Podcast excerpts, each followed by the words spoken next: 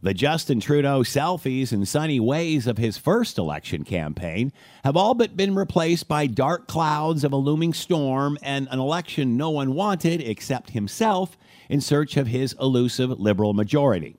Trudeau has been followed by a steady stream of hecklers, including in Hamilton, that came to a head last week when the Liberal campaign had to cancel a rally because of security concerns. No one at either extreme should be supported in such endeavors, as it only polarizes what is becoming a very divided country. A country more divided now than it was before Justin Trudeau took office. Some have tried to blame this extremism on the opposition.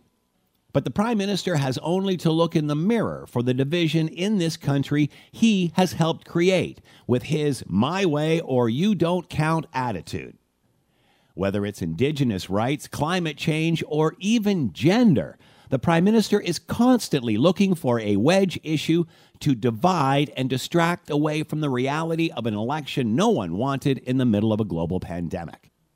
Prime Minister Justin Trudeau has divided Canadians while blaming everyone else, and this chaos he has helped create only feeds his own narrative and his own ultimate goals. If you create divisiveness, you'll eventually experience it. I'm Scott Thompson.